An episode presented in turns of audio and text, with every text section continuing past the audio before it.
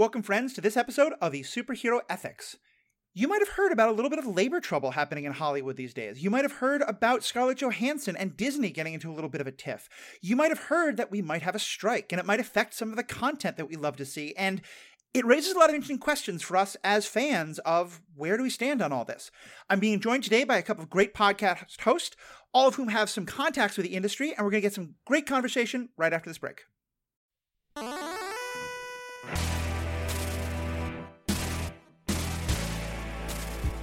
Welcome back, folks. I'm Matthew, your host. Joining me today are two of the hosts, I guess really the founders of the Next Reel family of podcasts, uh, on which my Marvel Movie Minute podcast has been uh, going. I've been doing that in partnership with Andy Nelson, one of the people joining us. Uh, both of them also have been working in and around Hollywood for a while, been connected to a lot of this stuff, uh, and we're going to get into a great conversation about what's been going on. So uh, let me introduce both of you. Andy Nelson, first, how are you doing today? Why, hello there. Nice to be over here on this side of the uh, the podcasting land to chat Yeah. with you uh, over here. For once, with many of my many coughs and breaks, Andy won't have to edit them. So this is this is probably easier on him. And Andy, what's kind of your connection to this issue? And tell tell folks a little bit about your background and and and where you're coming from. Yeah, sure. I mean, I, I I went to film school, worked in the film industry for uh, you know twenty plus years, um, working as an editor and uh, producer, writer. I kind of the whole gamut. Director. Um, I uh, worked on a lot of lower budget projects, so we weren't involved. And I and I live in a and work in a right to work state, where I mean there are unions here, but um, certainly it's you know for a lot of the projects that we were working on, it it generally wasn't an issue. Still, I mean, there were still projects that I, I would work on with the unions. Usually it was SAG because you were bringing in SAG actors to work on a project. Um, but, you know, I had plenty of conversations with uh, union members and uh, just talking about union, um, you know, just kind of all the deals of working with the union. And oftentimes part of my negotiation with, with people was to, you know, make sure that we had fair deals that were comparable along the lines of what was something that they would get with the union, but wasn't necessarily like officially a union project. And so there was a lot of that sort of thing. So I mean, it's it's you know a lot of that negotiating and and trying to figure out what's fair, what's uh, what's going to work with people. Great, that makes sense. But Andy, thank you so much for being here and a part of it. Uh, and Pete, what about yourself? Uh, well, I you know my background was all in broadcasting, and so my relationship with union workers, of course, IBEW, the International Brotherhood of Electrical Workers, uh, and SAG-AFTRA for for broadcast talent, um, National Association of Broadcast Employees and Te- Technicians uh, is is uh, another union uh, representation that we would sometimes deal with, but um, and, and so. You know, I, I know that protection of those rights is so Im- important, and and Mhm. um, and and so you know that was my background. Of course, I, I'm not part of a podcasting union at this point, and so Uh-huh. uh, uh, so we don't have any any direct uh, connection to it uh, right now. But but I do have uh, background from the broadcasting industry, so excited. To I have a about it. history of commu- of union organizing. That was my first career, so you know I can help get that started. Okay, hey, I think I think as the people who run Next Reel, I might be picketing you. right. We'll, we'll figure out. Wait a minute. You know what? Let's table that for maybe never. All right. Uh, and, and also joining us is Mandy Fabian. Uh, Mandy, I'm so glad you could join as well. You and I have not worked together, but I've, I've heard you on the, the Next Reel podcast as well. And I know that uh, this is an issue that you also have a lot of connection to. So can you just tell our listeners a little bit about you and your background and your connection to the kind of um, what's happening in the Hollywood Hollywood right now? Yeah, absolutely. Uh, so I have been a SAG AFTRA member for many, many years. And about, I guess, five years ago, I became a member of the Writers Guild of America. But I also, so, you know, a couple of performing unions. But then I also, um, beca- I've been producing for a few years. So I also have had a taste of what it's like to work with the unions from the other side. um, Right. Yeah. Uh, so yeah, that's my, and then I I am a director, and so I've been on sets with crews, and like that's that's what I've been doing for the last ten years, working with crews who I've seen Awesome. uh, endure these conditions. Yeah. Yeah, well, I'm so glad you're here, and and just uh, for any of our fans who are of a particularly geeky nature, as most of the superhero ethics crowd can tend to be, I believe they might recognize your voice probably from a lot of places, but from the Resident Evil video game. Am I correct? Van Helsing. is the- Van Helsing. Sorry, I'm not one of the video game people, but yep. But um, I am re- I am evil. I mean, I am Resident Evil, like uh, in and of Okay. myself. But I but I don't think I, I I've made the game just yet. Okay. Uh, but my husband's the voice of Superman in something. Oh. yeah, In, That's pretty great. in something. I, in Well, one of the Superman Dude, things. When's the last time you've seen him? It's been a while, right? I think I'm still married. I mean, I haven't. I I check my mailbox daily, and there haven't been any papers. So yeah. You, you know, I, I have a pastoral background, but that's a whole other kind of union negotiations that we're not getting into today. But uh, just for a fan, so what what was the voice uh, you you did in uh, Van Helsing? oh my god, it's so embarrassing that I don't even remember what the name was. I swear to God, it was Kate um, Beckinsale. Kate Beckinsale's voice, right? Yeah, Kate Mhm. Beckinsale's Yeah, it was yeah, her wasn't voice. she so one of the, she was one of the three like demon brides or something like that, wasn't she? That's been a long I think time. so. I just know I had to do the Transylvanian accent, and it was very. Anna. Pr- proving that I am a very good uh, researcher, and I did all my research. The character's Thank name you, was research Anna. department. Yep, I was Anna. Totally. I remember the bond I felt with Anna. We were like, we were like this. That's me on top. And I think Kate, I think Kate Beckinsale is in the Resident Evil movies or games, so I have some justification of the confusion. I That would don't be know. Yes. Anyway. Underworld. Look, Yeah, give me Underworld. another Underworld. credit. I'll Underworld. take it. There Yeah. we go. I All was right, also in Titanic. Um, I played Kate Winslet. So w- you just keep giving me credits that I don't deserve. I love it. That's important. That's Yeah. important. Um, lo- uh, now I love the idea of a Titanic video game. That was yeah, right. quick, get the gem. I like it. I like. It. Well, if nothing, yeah. Anyway, I'm not going to go down that rabbit hole. We'll do that at the end. Um, let me kind of just start the conversation here because I think one of the reasons why I most wanted to do this podcast is, you know, here we talk a lot about the ethical questions that are raised by the media we love in terms of, you know, Team Cap or Team Tony and stuff like that. But we also sometimes get into the ethics of fandom and what does it mean to be a fan and how do you make decisions about things. And I think these issues are very relevant to that. And so I wanted to start on a kind of general level. There's so much content out there already. And, and obviously, we all have the things that we enjoy. But in terms of deciding what you're going to watch and what you're going to support, I'm curious from each of you, like how, you know, when you hear about either union stuff or a particular producer, director, or actor being terrible, like, or saying things that a lot of people are against, how, how do you all make decisions in terms of that kind of stuff, if, if at all, in terms of what you watch, what you watch with your family, what you want to support or not support, any of that? Oh, wow. That's always a tough question because uh, you know I I still like to eat at Chick Fil A and I don't support them. I you know it's it's one of these difficult things. It's like where's where's that line? Um, it's it's hard for me to say. Well, I'm not going to watch anything that the particular company puts out because I'm unhappy with the way that those particular people are treated. I mean, there are there are I guess I guess when it feels very egregious, you know, um, you know, I, I, I certainly, you know, have stopped shopping at certain places because of, of things that happen. But largely, I think it's it's one of those things where, I guess from my perspective, it's more me saying I'm okay if if things that I want to watch are delayed. You know, I'm Mhm. fine with that. I, I I'm okay with things having to kind of shut down for a little bit so people can figure out something that's fair for everybody that's involved. Um, so you know, if if it means I have to wait another month or six months or a couple years, that's fine. It, it's not like there's not a backlog of content that we haven't gotten to yet, you know, that, so I can understand that. Uh, what about from uh, anyone else?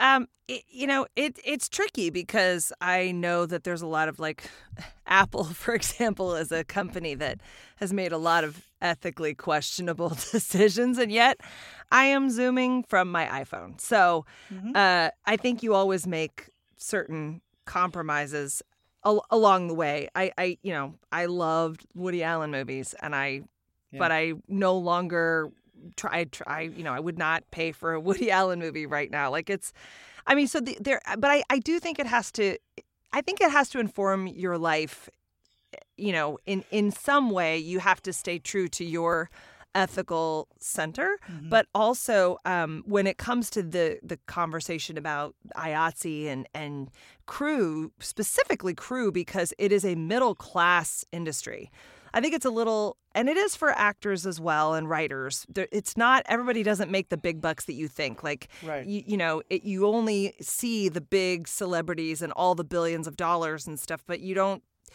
For in terms of a middle class living wage and as hard as these people work and and as hard as they work just because there's been a culture i'm just saying i i think that that for me people being treated ethically and humanely is mm-hmm. always going to trump because there's also there's so much content the fact is i yeah. think we have to sort of start a movement where you go like look there's plenty of stuff for me to watch that has been done within a you mm-hmm. know right although in entertainment i don't there's there's a certain culture i don't know that there is that much that's really giving people a living wage right yeah. now it's interesting well, living wage and also just a living. I mean, they the the hours mm-hmm. they work, it really doesn't allow like when you're working on a film. I mean, you're working twelve to fourteen to yeah. longer hour days. It's not like right. you can go to work and then you can go out with your friends after work. Like no. it's it's a living wage, but it's mm. also allowing people to actually just live.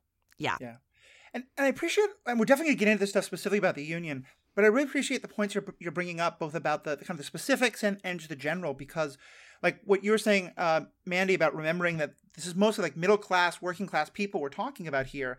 You know, um, another part of this discussion is the recent uh, lawsuit between Scarlett Johansson and Disney, and frankly, making sure that Scarlett Johansson gets $25 million instead of $20 million is not what gets me singing Power in the Union. I, I but knowing that her decision is going to affect everybody else like that's when it becomes important and, right and, and in fact and, that's momentum in large part for exactly what we've seen happen with right. uh, that that adds fuel to the fire to the IATSE you know situation right yeah. now uh, it, it, we need those kinds of stories to help propel right. the discussion yeah i mean like i when i worked in the labor union um, uh, as, as, union organizers, particularly with AFSCME, uh, the Union of uh, Federal, State, and uh, Municipal Workers, I was there during one of the baseball strikes, and we were all kind of joking, like, yeah, making sure that Carlos Beltran gets $8 million instead of six is not what fires us up, but it is, we're seeing the power of unions. We're seeing the power of a union to bring something to a halt.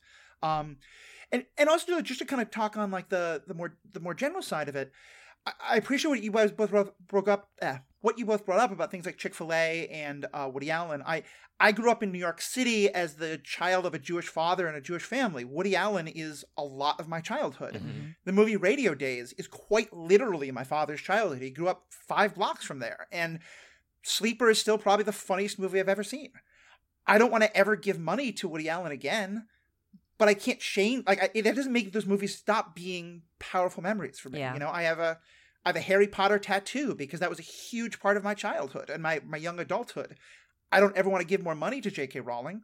Um, and you know, and like with something like Chick Fil A, I think you and I would probably disagree with that. That's when I've stopped s- supporting it all. But I think we all have to make those kind of. To me, that's kind of part of why this discussion is important mm-hmm. because, mm-hmm. you know, there's no ethical consumption under capitalism. We all know that. You know, how many of us had to use Amazon a lot more than we would like to because of the pandemic? Certainly for right, myself as a disabled person. And I think that's why like, I don't think we're going to come out of here telling fans, like, watch this, don't watch that, but just talk about the way we're wrestling with these questions. Because I think we all have to figure that out between what's the issue we care most about and what's our practical realities and, and how does it all fit together. Well, well I, I, oh, sorry, go ahead. I, I just wanted to add, I this this gets to something that I wrestle with a lot, which is that how good it feels to say like I don't want to, I, I don't want to, you know, uh, watch any Kevin Spacey movies, right? Well, that's that's not really reasonable. And what I've sort of come to is that uh, you know, even though I find his behavior distasteful, me boycotting Kevin Spacey movies is actually sort of implicitly harmful to the hundreds of other people that also worked on that on those right. films, right? The same thing with Woody Allen. I find his behavior distasteful, but hundreds thousands of people have worked collectively on the films of Woody Allen and and you know at, at what point does you know future boycotts actually because of one personality and one set of behaviors actually uh, you know influence uh, yeah. the livelihoods of many others well and you I mean, saw I'm... that from the people the other people involved in Harry Potter all the actors who came right. out saying, you know, a lot of us don't feel that way. Exactly. Uh, Harry know. Potter's and, a great and example. Same thing. I remember when uh, Ender's Game, the film, came out, and the actors all had to kind of talk about all those people who also worked on this, who weren't the uh, the author, who mm-hmm, had right. a lot of a lot of things to say. Uh, that a lot of people disagreed with at that particular point in time. So I mean, it's it's an issue, and it's it's perpetually going to be a, a challenge in that sort of cancel culture, especially when people stop essentially cancel culture. I mean, I I don't have an issue with saying, you know, I have issues with that person. I'm going to stop seeing their films or things like that. But also, I feel like there, you know, at some point we also need to kind of remember there's this whole idea of forgiveness and is there a point when some somebody can actually you know apologize sure. and be forgiven um, yeah i mean that i think that's the thing there's just not there's no no one is perfect.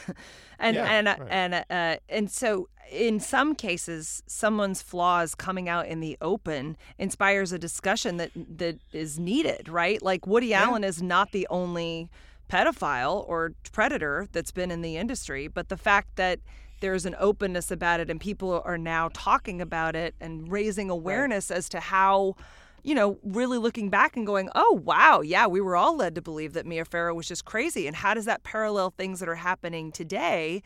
It, the discussion of it is actually a weird gift to us as a society. So Yeah. you're right. Like, do I want Woody Allen to go on to win awards and never, ever have consequences for his actions? No. But does me not watching Manhattan, which, by the way, it's right there in that movie that he likes young girls. Yeah. I mean, it's Yeah, right, right, there. right.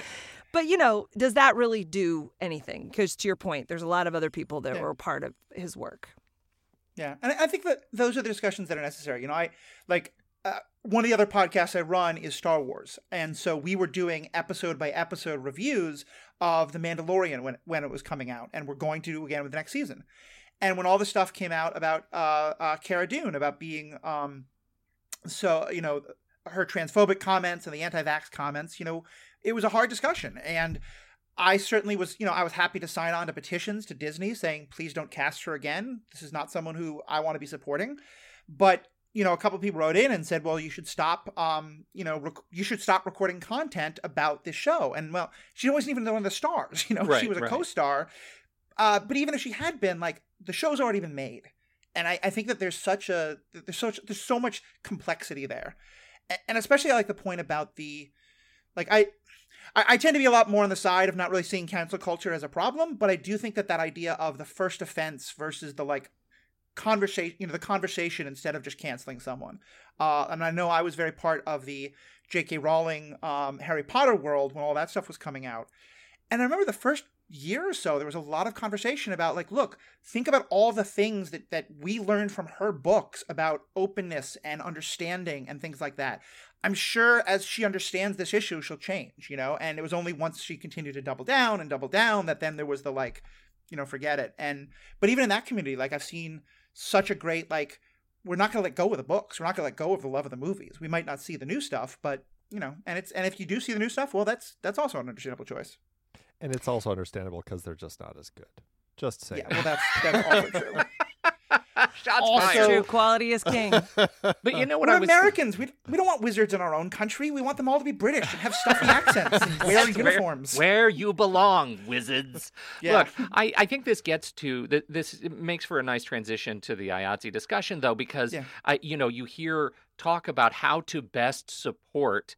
Uh, if if you are a supporter of labor, how do you best support labor in their times of struggle? And does Right. that equate to choosing content in in our current state that doesn't support those represented by you know the big media machine right and we're going to stop watching disney and marvel movies right now uh, because this is going on and I, i'm hearing more and more of those kinds of just completely hyperbolic statements that i think don't really get at the heart of Yeah. what labor negotiations are all about well, yeah, I, well, i- i- if I can just ask, um, because I think a lot of our listeners probably have seen the headlines but don't know the main story. I'm guessing a lot of folks don't even know the, the kind of terms we're throwing around.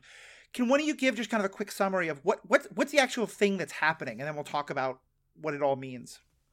well, I, I do want to I want to point out one thing though about fans uh, Oh, go for it. in entertainment is the power that they actually do hold that is really Mhm. not to be understated. In the same way that a voter holds power in the political arena where you may think you don't have much power and then one vote your vote can change everything and participation is everything and fans drive the entertainment business Yep. The you see stuff getting repeated and reproduced and done over and over, not because everybody's like, "Oh my god, this is my most favorite thing in the world," but because the fan base is there and loud and active. So it's a huge voice in this and that is something that fans should know is Yeah. that if they were to speak out or just be you know they they don't have to try to control things but to have lend their voice to it is a huge thing so it's good that we are discussing what's going on with IATSE. And I think that's such a good point, especially because that's something, and this is a different part of the ethics of fandom, but that can be used in both very positive and kind of negative ways. You know, I think the outcry about Cara Dune was probably a big part of why, uh, that, that, I'm saying that's the name of the character, not the actress. Gina uh, Gina Carano, Carano yeah, is the right. actress.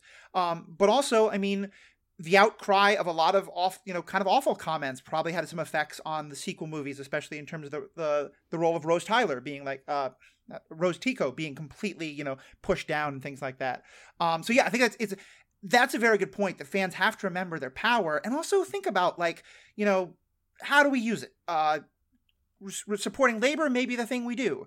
Driving people out because we only want white men as superheroes, maybe not so much. Right. Um, but yeah, or, or the bullying campaigns we've, you know, I've, I, I have my own issues with a lot of creators. Sometimes I see the fandom getting to this very toxic bullying culture. That's I think very different. But that's another episode. Now let's get back to the union stuff.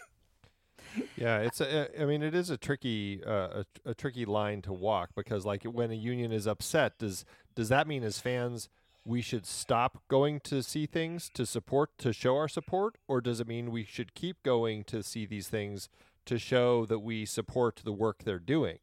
And Right. so it's tricky.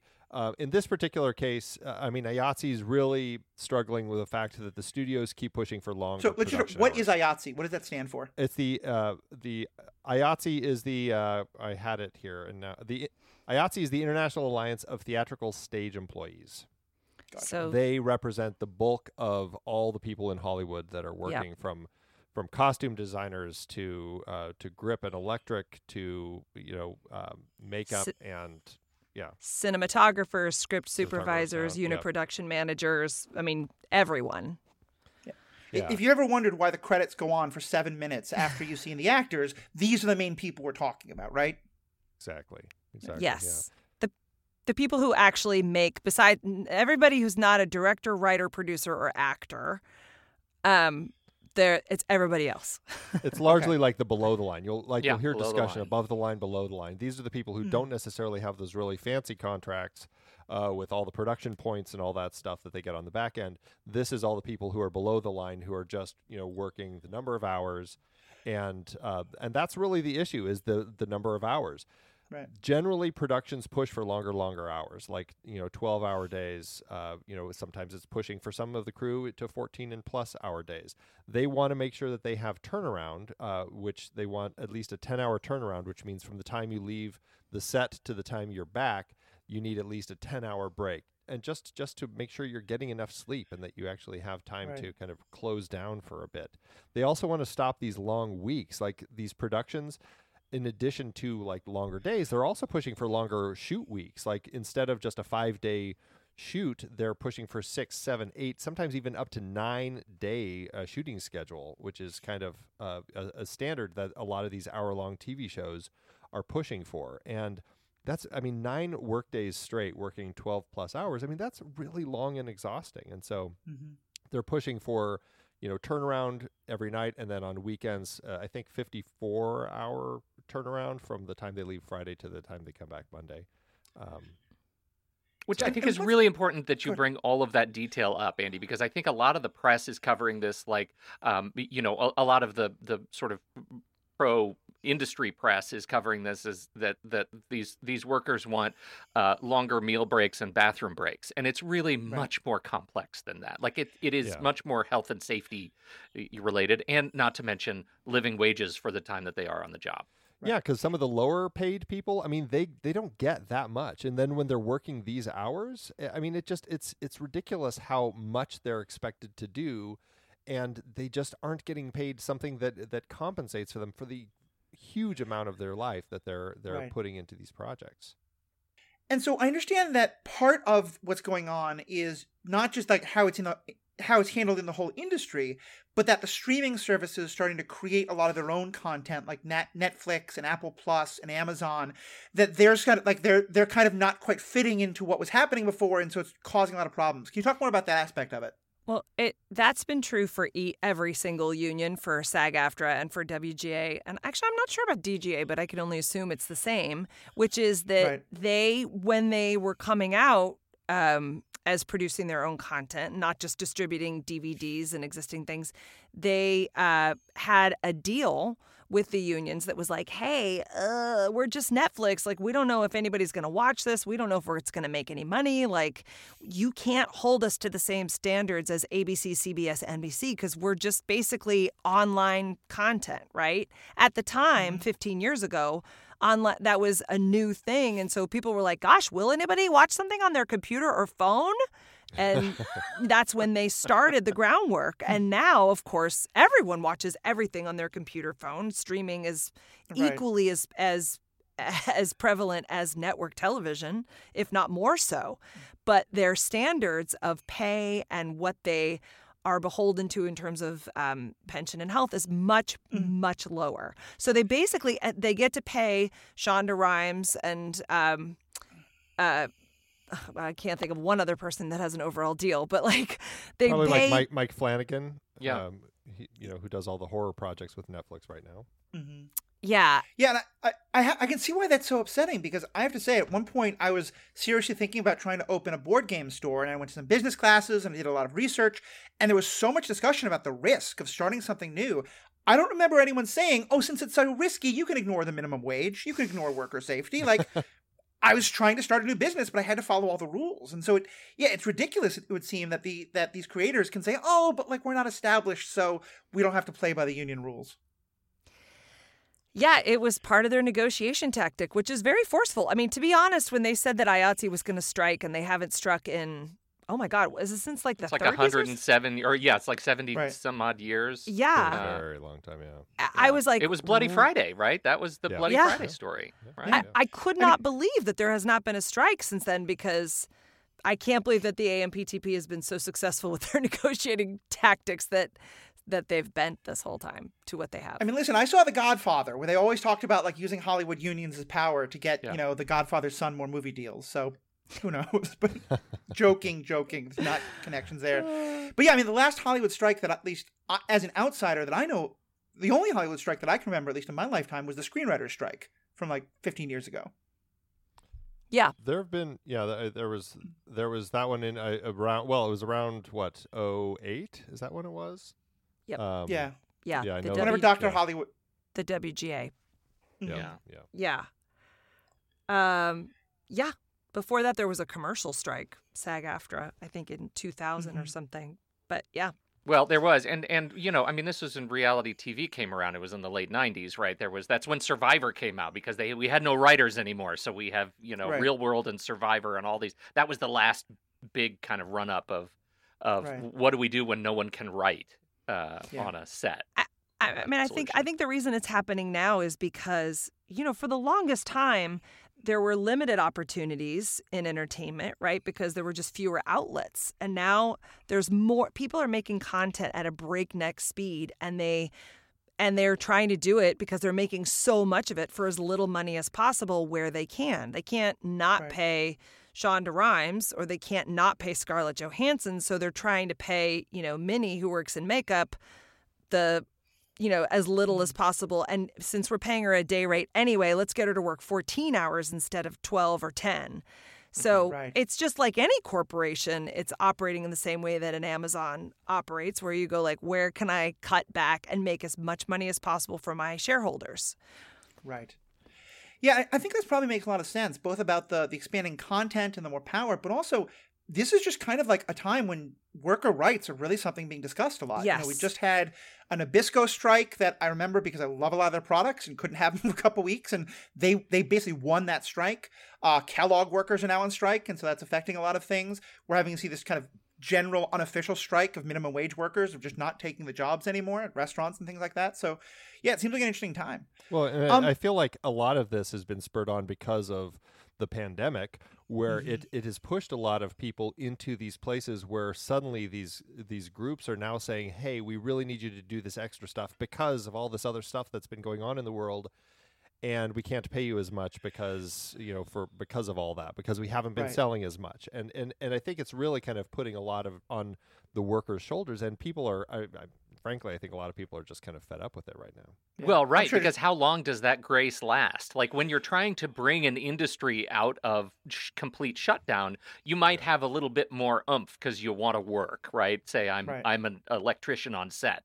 Yeah, I'll come back to work, I'll wear a mask, I'll do tests every day, and eventually you realize after, you know, 18 14 hour days and you realize you should be getting hazard pay at this point, uh, yeah. that that your patience is has run out. And and that's right. what transitions are all about is figuring out how do we renegotiate to the point where we can we can all make sense of this. And i go back to to um, you know scarlett johansson like part of the reason we need a big lawsuit like that is for the studios to actually stop and say hey we get it now. Maybe business as, as usual no longer accounts for current conditions if right. no one ever pushes that button, they will continue writing contracts the way they've always written contracts. We need somebody to come in and say, you have to write contracts now that take into account the fact that you're going to release right. this movie day and date uh, on streaming services. You have to do that. And not just for Scarlett Johansson, but for everybody. And that's been largely the fallout from Disney is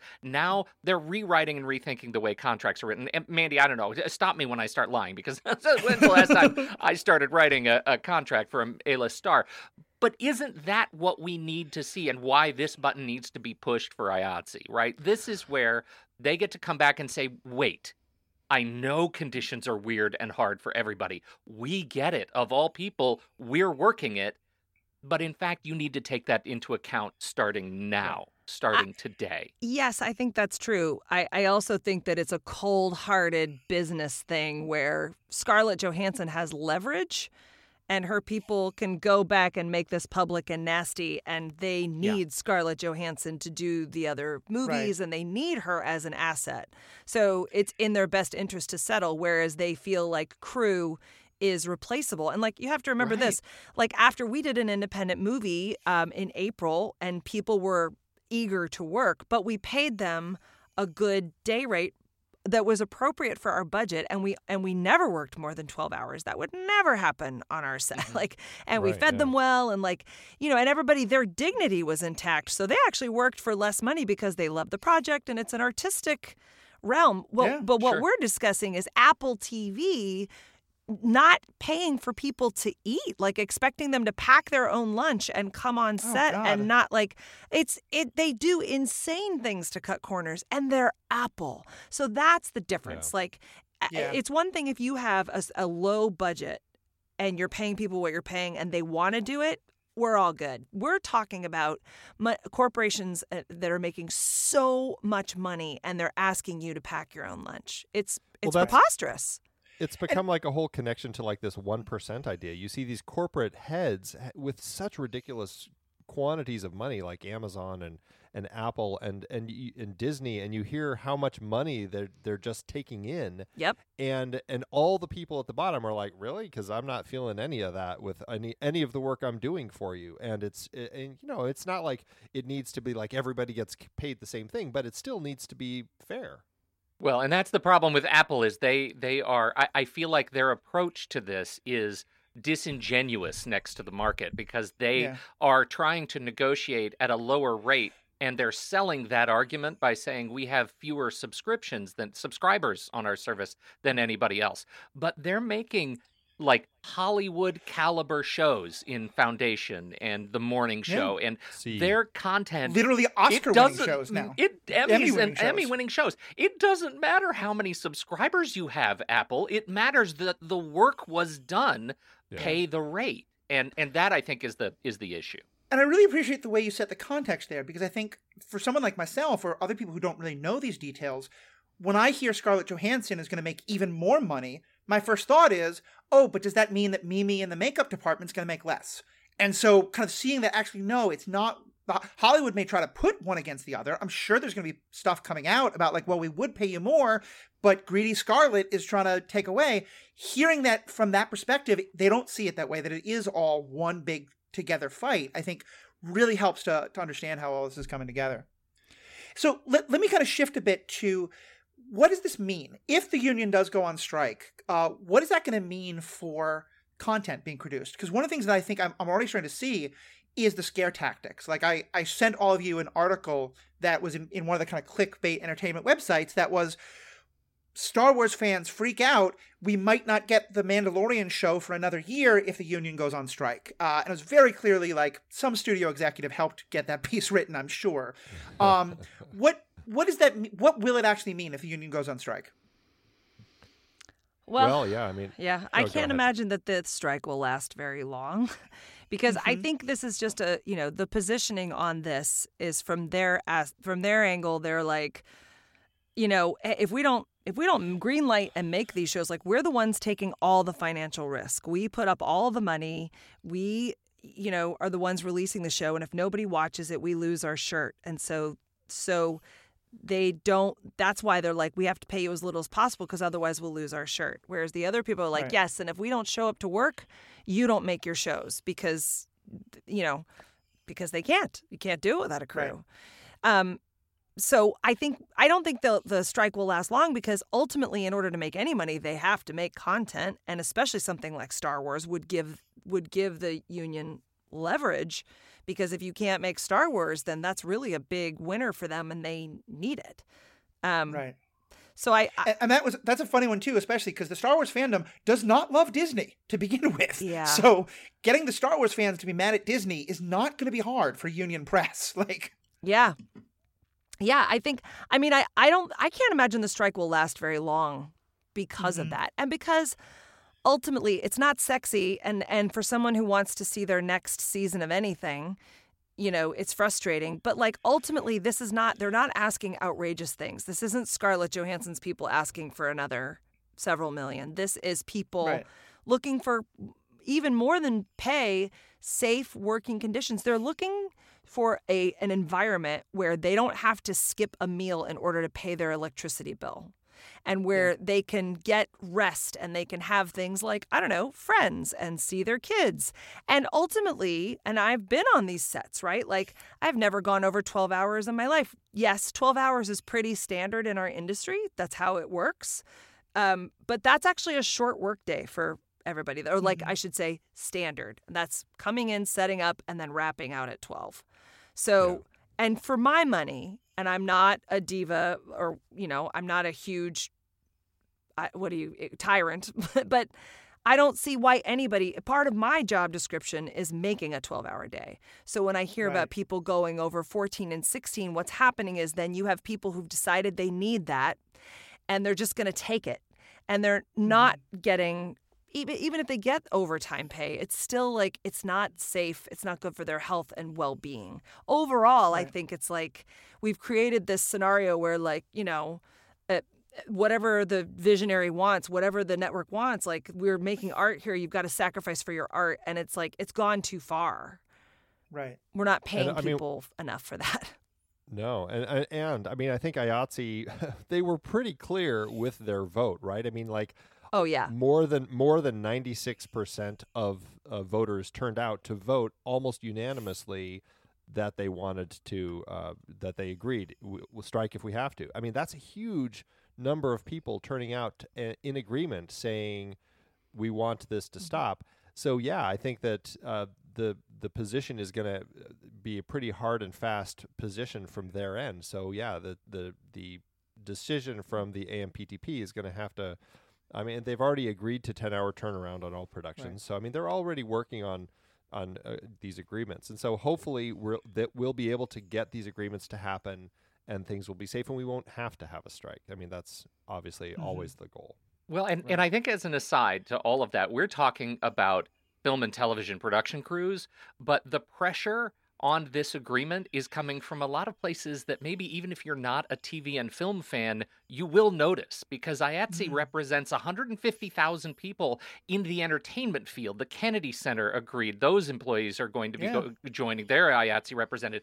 Disney is represented, and I think Disney World said that they would not be going, but Disneyland is still uh, Yeah. is still up for debate as we record this. So, but but we're talking trade shows, exhibition space. As the world comes out of the pandemic and starts to do more in-person events, this could really impact the the way events are held for a short time while these negotiations are are, are underway. If a strike is uh, happens, I have friends who are in the music business. You know, they like the touring guitarist for different tours and stuff. And you know, the the people who hang lights on a Hollywood set and Mhm. the people who hang lights at a concert hall are it's the same skill set. Yeah, Right. even they're talking about how this might affect them. So, Right. Yeah.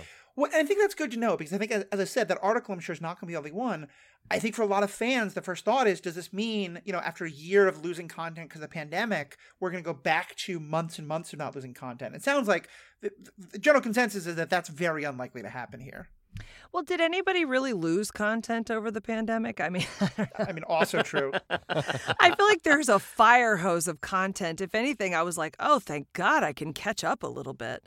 Um, Yeah. I mean, I think it would be a great opportunity for fans to uh, exercise their their voice and see how much muscle they have in terms of, you know, calling out for the right, like supporting IATSE in this. Mhm. Because, you know, I mean, if you really truly love the show, it's a little bit like, you know, maybe sometimes you need to know how the sausage is made, right?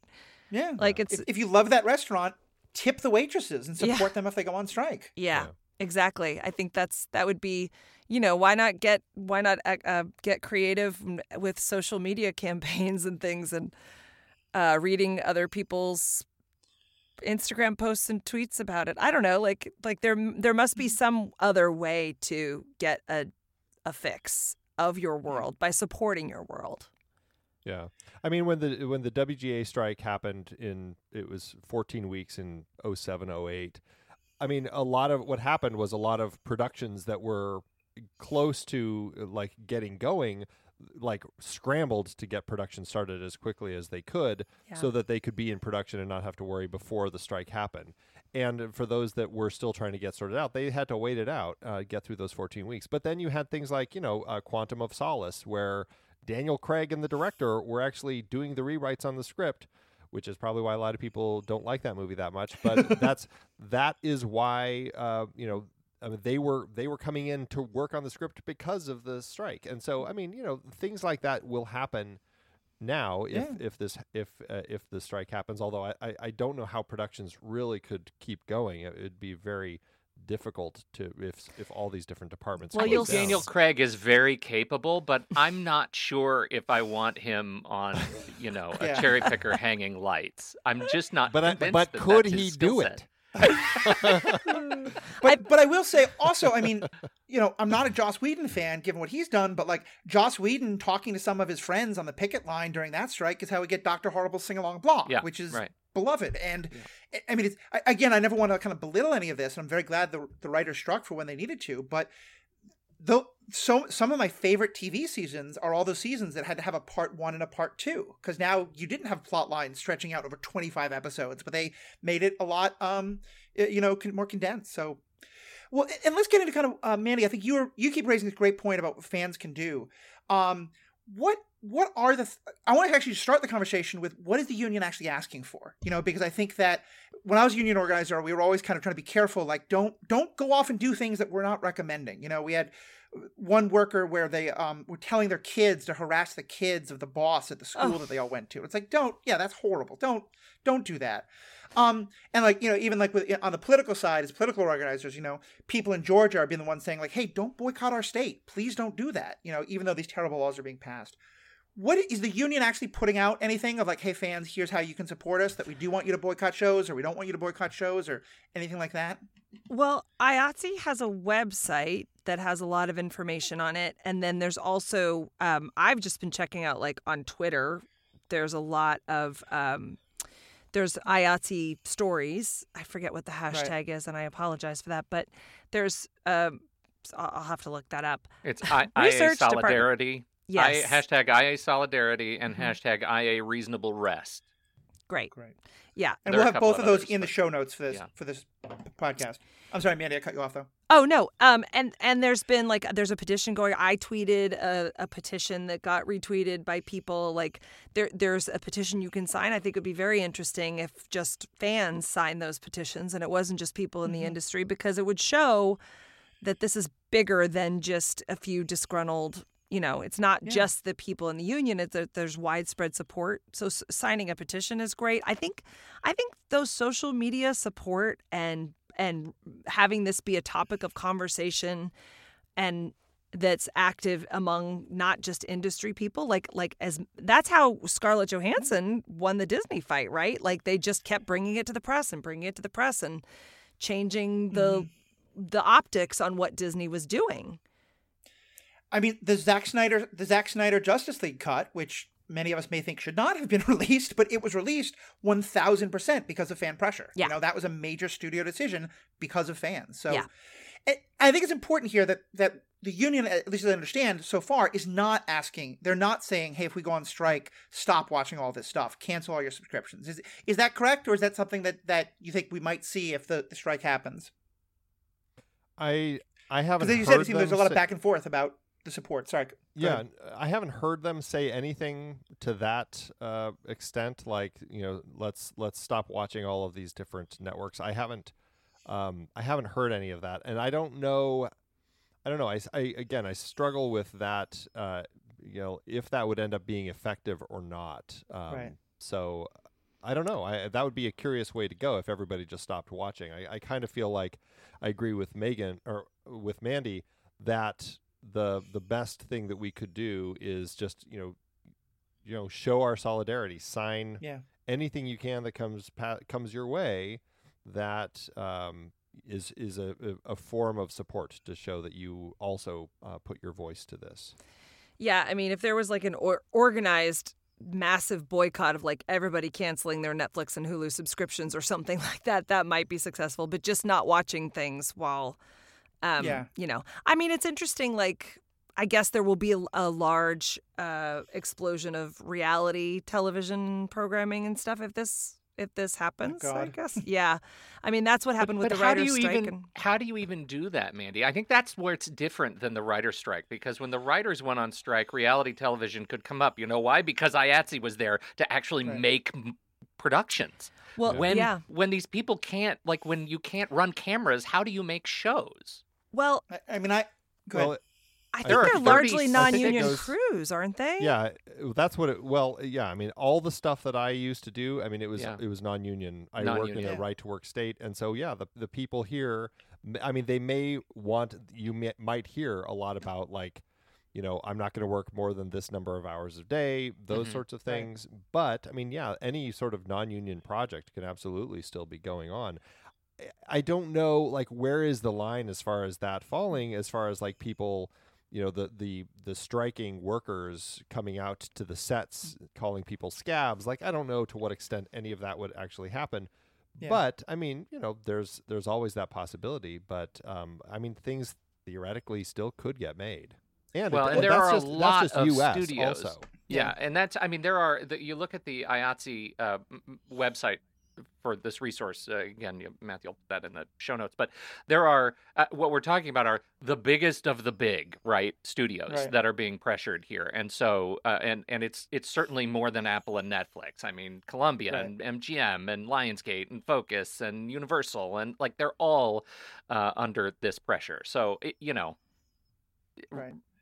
yeah well and, and pressure this- I where mean, it counts and just kind of like as I, I started thinking about that it's like what could happen is production companies could start saying well we're going to go out of the out of the states and we're going Right. to go film overseas i mean i know a Yeah. lot of the lower budget projects that that i had been working on they kind of stopped even coming to the us because even the our low wages that we were paying here was too much and they would go to like south africa or uh, to the ukraine different places where they could pay people even less money um, and not have to The- worry about it. So I mean, it's entirely possible that it just it means that a lot of productions move out of the country.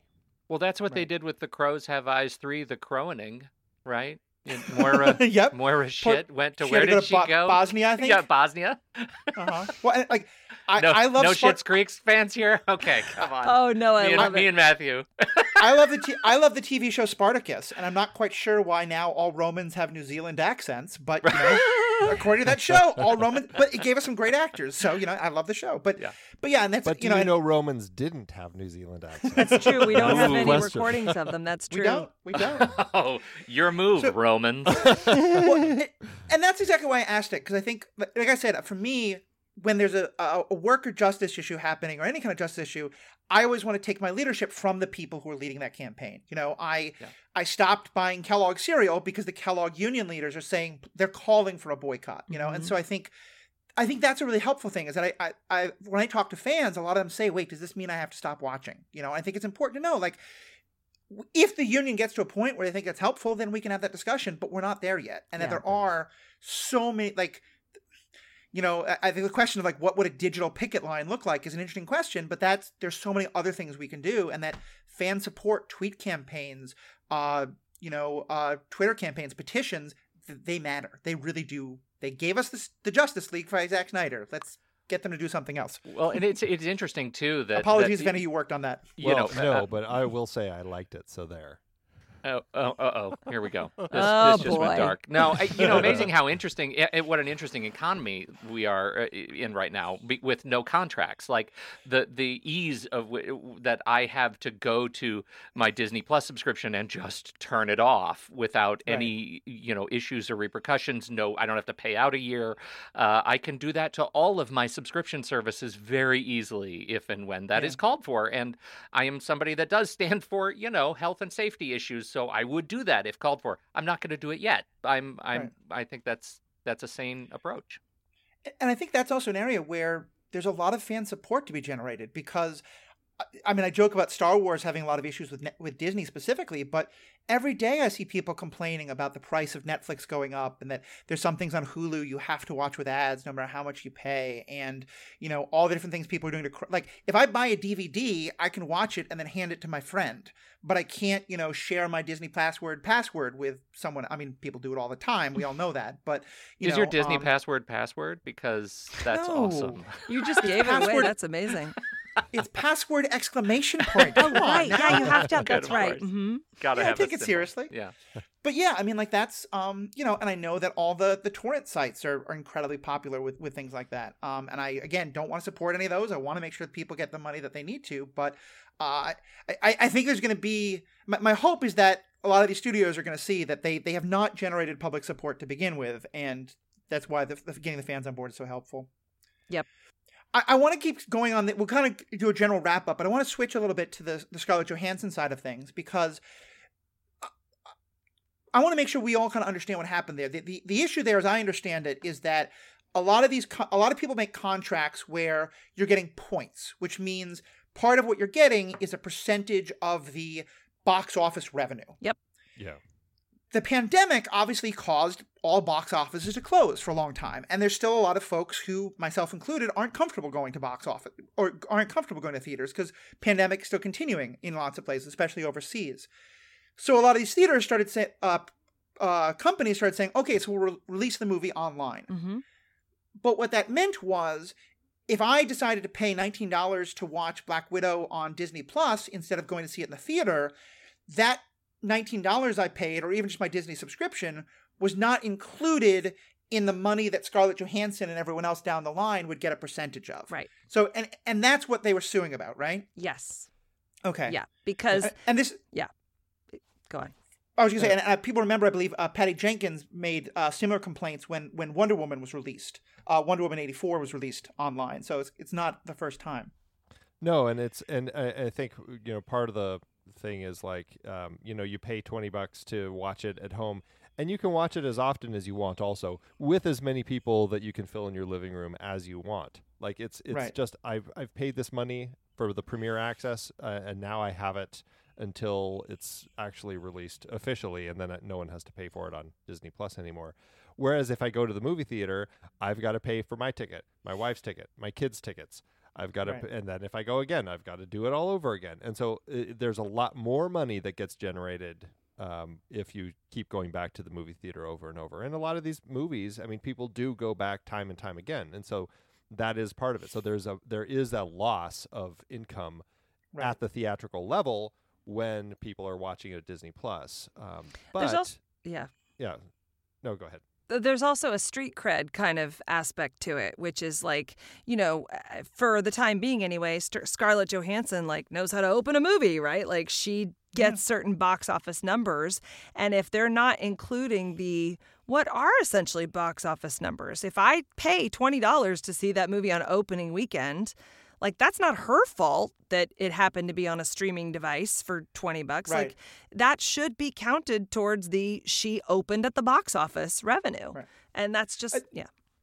Well, Well, and- especially because and this, that's connected to a whole other different issue. But Scarlett Johansson getting to be the lead of a superhero movie was not an easy thing to accomplish, and people are going to use the amount that money that movies like that or Wonder Woman eighty four make in terms of how many female superheroes we get. And again, that that's my own niche of the entertainment conversation, but I think it's like I know when people are trying to decide what they should do about going to see Black Widow or not, especially because Scarlett Johansson isn't everyone's favorite actress. That was that was a real question of like I don't want to pay to go to the theater, but I want a woman's superhero movie to succeed, but I don't want to support Scarlett Johansson herself, and and so much levels of complexity. Well, and uh, you know, also the other side of this whole thing is w- for Wonder Woman 1984. I mean, that's another example where I'm paying my HBO subscription. I didn't have to pay any extra to watch that particular movie, or Dune, or uh, you know, uh, The In the Matrix. Heights, or any of the Matrix coming out, or any of these other movies that are going to be playing on HBO. So, what percentage then do they get from that?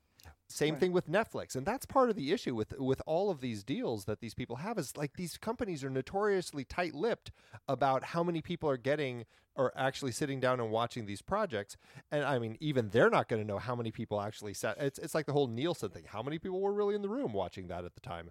It's it's Right. that frustration, and so it's like, well, what do you pay them then? And this is what the the the corporate companies are saying. Well, it's like we don't know how much it really is is you know is getting out of all of the other content that we're putting out.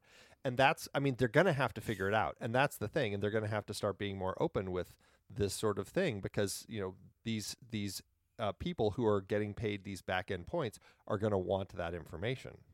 Well, and I, I really appreciate you framing it like that because I have to say, for, for myself, as someone who's not in the industry, and I don't in any way want to kind of put down that those levels of concerns, I also look at it through another lens, which is that I don't want to have to go to a theater to watch something, and I want people to not have to. And I think that I know that was one of the things that people really were debating about Scarlett Johansson is that if there's a contract signed, people need to get paid what they got contracted for, and they can't be screwed out of it based on this. But at the same time, I think one of the fears is that when she and others win the, the does that mean the studios are just going to say, all right, fine, we're just putting things back in the studios, nothing online, and you just have to take the risk if you're worried about COVID? Is there, like, does does that mean that we just have to kind of stick with the points deals and keep everything just in the theaters, or do you think there are ways where we might see more of a shift to releasing things online more? But in ways where the people who sign those contracts, assuming a different kind of a world, are not going to get screwed. The the thing that they had were windows, right? Mhm. It's it's the window question because you're supposed to traditionally there's a theatrical release and then there's the next window which is online and then there's the DVD window. You know, like what they're trying to do to to monetize it as much as possible is for people who are like, "Oh, I really want to see that movie and I don't want to wait 4 weeks until it's on HBO Max. I'm going to go to the theater," right? But if it's released in HBO Max the same day, then you're not going to go to the theater. You're going to watch it right from home for free or nothing or less, right? So I think that's that's the question that Right. you know should should they still keep that window but what they are fighting from the other side of it is that there's so much noise not maybe for something Yeah. like black widow i think people there's such an avid fan base that that would be fine but for a lot of movies and maybe even that one you know they, they they have a theatrical release and then four months later it's released again on on demand ha, has the public uh, like did it get good word of mouth has the public Right. supported the, you know is it still in the zeitgeist are people now four months later or three months later excited about a totally new project and no one's going to go rent black widow for 1999 or whatever you know like or or just do you have any hope of not being spoiled on every detail of it? Do you have to just like lock yourself away from Right. Twitter and Facebook and the office water cooler so that you don't know the mystery three months later? Yeah. it's all going to be out there. Which again would drive people to the box office, which I know is not great for COVID, but for the their business, like that model has been successful for everybody. Right. Um, so it's a it's a it's kind of a new, but I think maybe they're not even they're not arguing. It felt sneaky, right? I think they they were like, this is sneaky because you said there was going to be a theatrical release and now there's not, and it cut into everything. And I, that kind of goes back to the IATSE thing, where it's like, look, if there were a lot of like really ethical, straightforward dealings going on, then maybe we wouldn't have so much trouble. But the fact is, it's Right. it's a corporation that's trying to service a bottom line, and every little guy they can get, they they do. So it's yeah, they have to be monitored. Hundred percent, and and we have to go back to, and and I think this has come out since the the settlement, just how much Disney, uh, you know, uh, people at Disney were saying, you know, we we have to save this for theatrical, we have to save this for theatrical, not just because of Scarlett Johansson, but because the National Association of Theater Owners was all up in their face about it. Like so many stakeholders had issues uh, with this with this opening, and Yeah.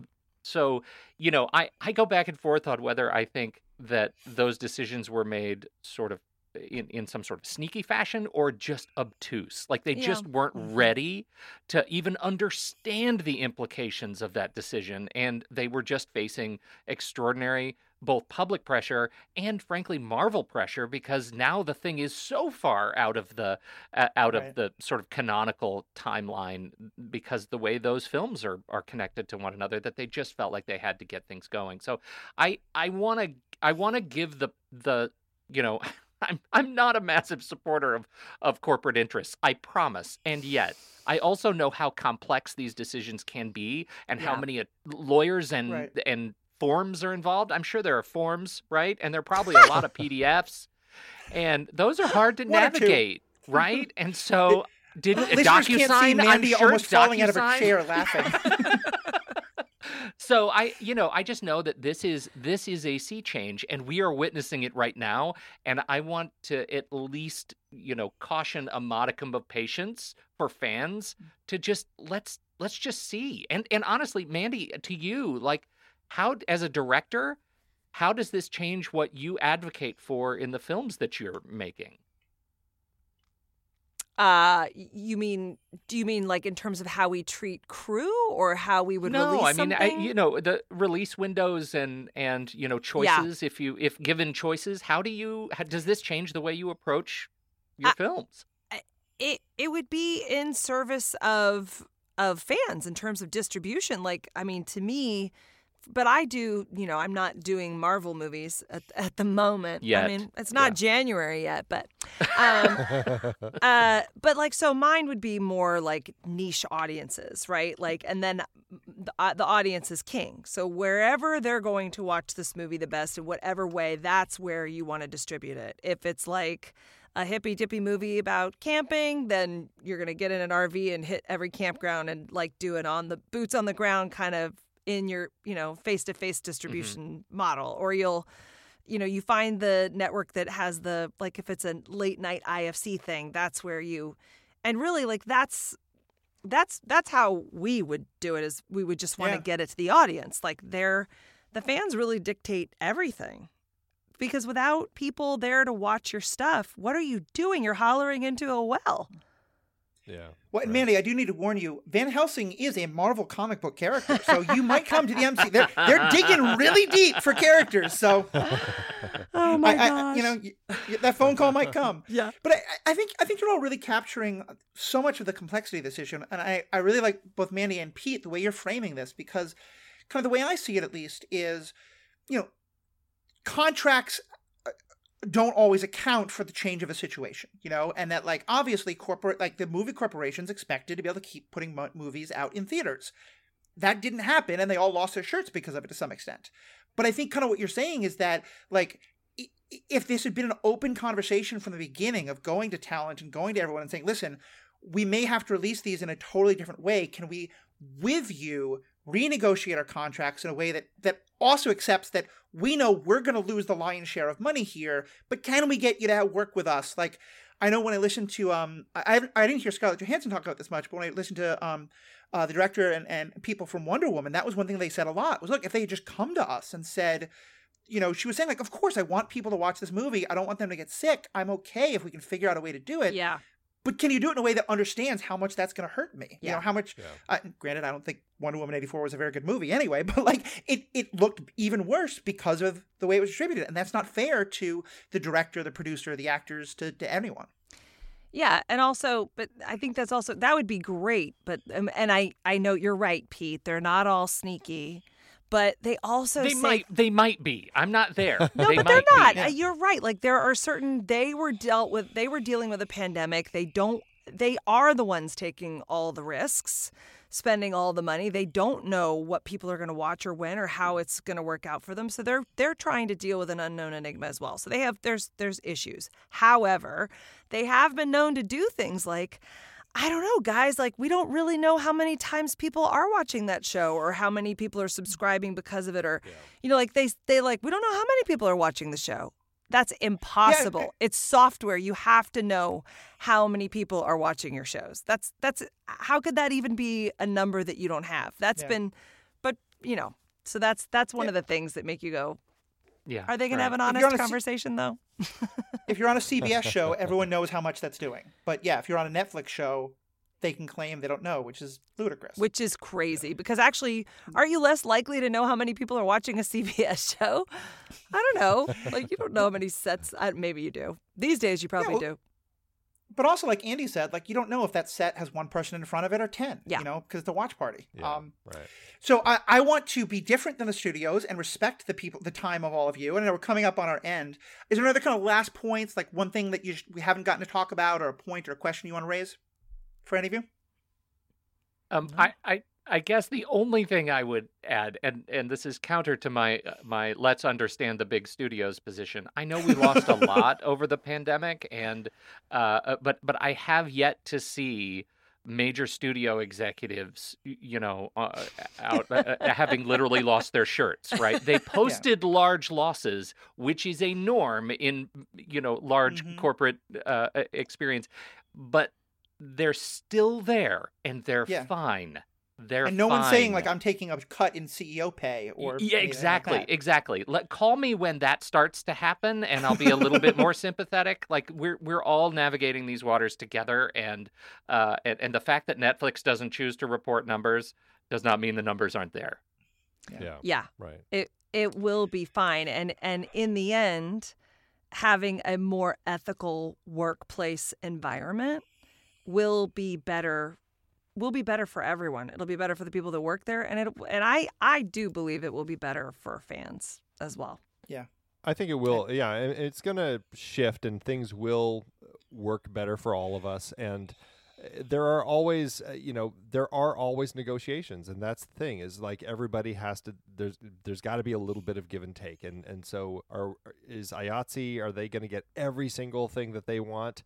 You know, they're probably going to have to give on a few points. But when it comes to safety, when it comes to hours, uh, those are the elements that they're likely going to uh, get through. And yes, it'll probably mean budgets are going to have to be a little more so that the production companies can compensate for that. But again, these big companies, I don't think are hurting for that. And I think Right. if that's what it's going to be, that's what it's going to be. And, and in the end, I, I don't think that um, it's going to hurt them and it will just help everybody else who's involved. I think it's a very good place to end it. Well, so uh, one day the podcast union will come after me for this, but I, I let me start again. I, I, thank you all so much for being a part of this, and one day the podcast union is going to come after me. But right now, all I can do is thank you and exposure, uh, and we all know how valuable that is. But uh, more seriously, I'm sure a lot of our listeners are are really interested in hearing more of all what you have to say. Uh, um, Mandy, starting from you, uh, if people want to learn more about what you're doing or kind of follow you in places uh, or check out the products you're working on, uh, where can they go? yeah you can follow me on instagram at mandy fab and also uh, please check out our our podcast Mandcave that i do with uh, mandy kathleen clavens it's a fun podcast on true story fm Yeah, it's a lot of fun. I've really been enjoying that. oh Pete, good what about yourself? Uh, I'm actually at TruStory FM. Uh, I'm all over that. My my fingerprints are all over everything over there. Mm-hmm. Awesome.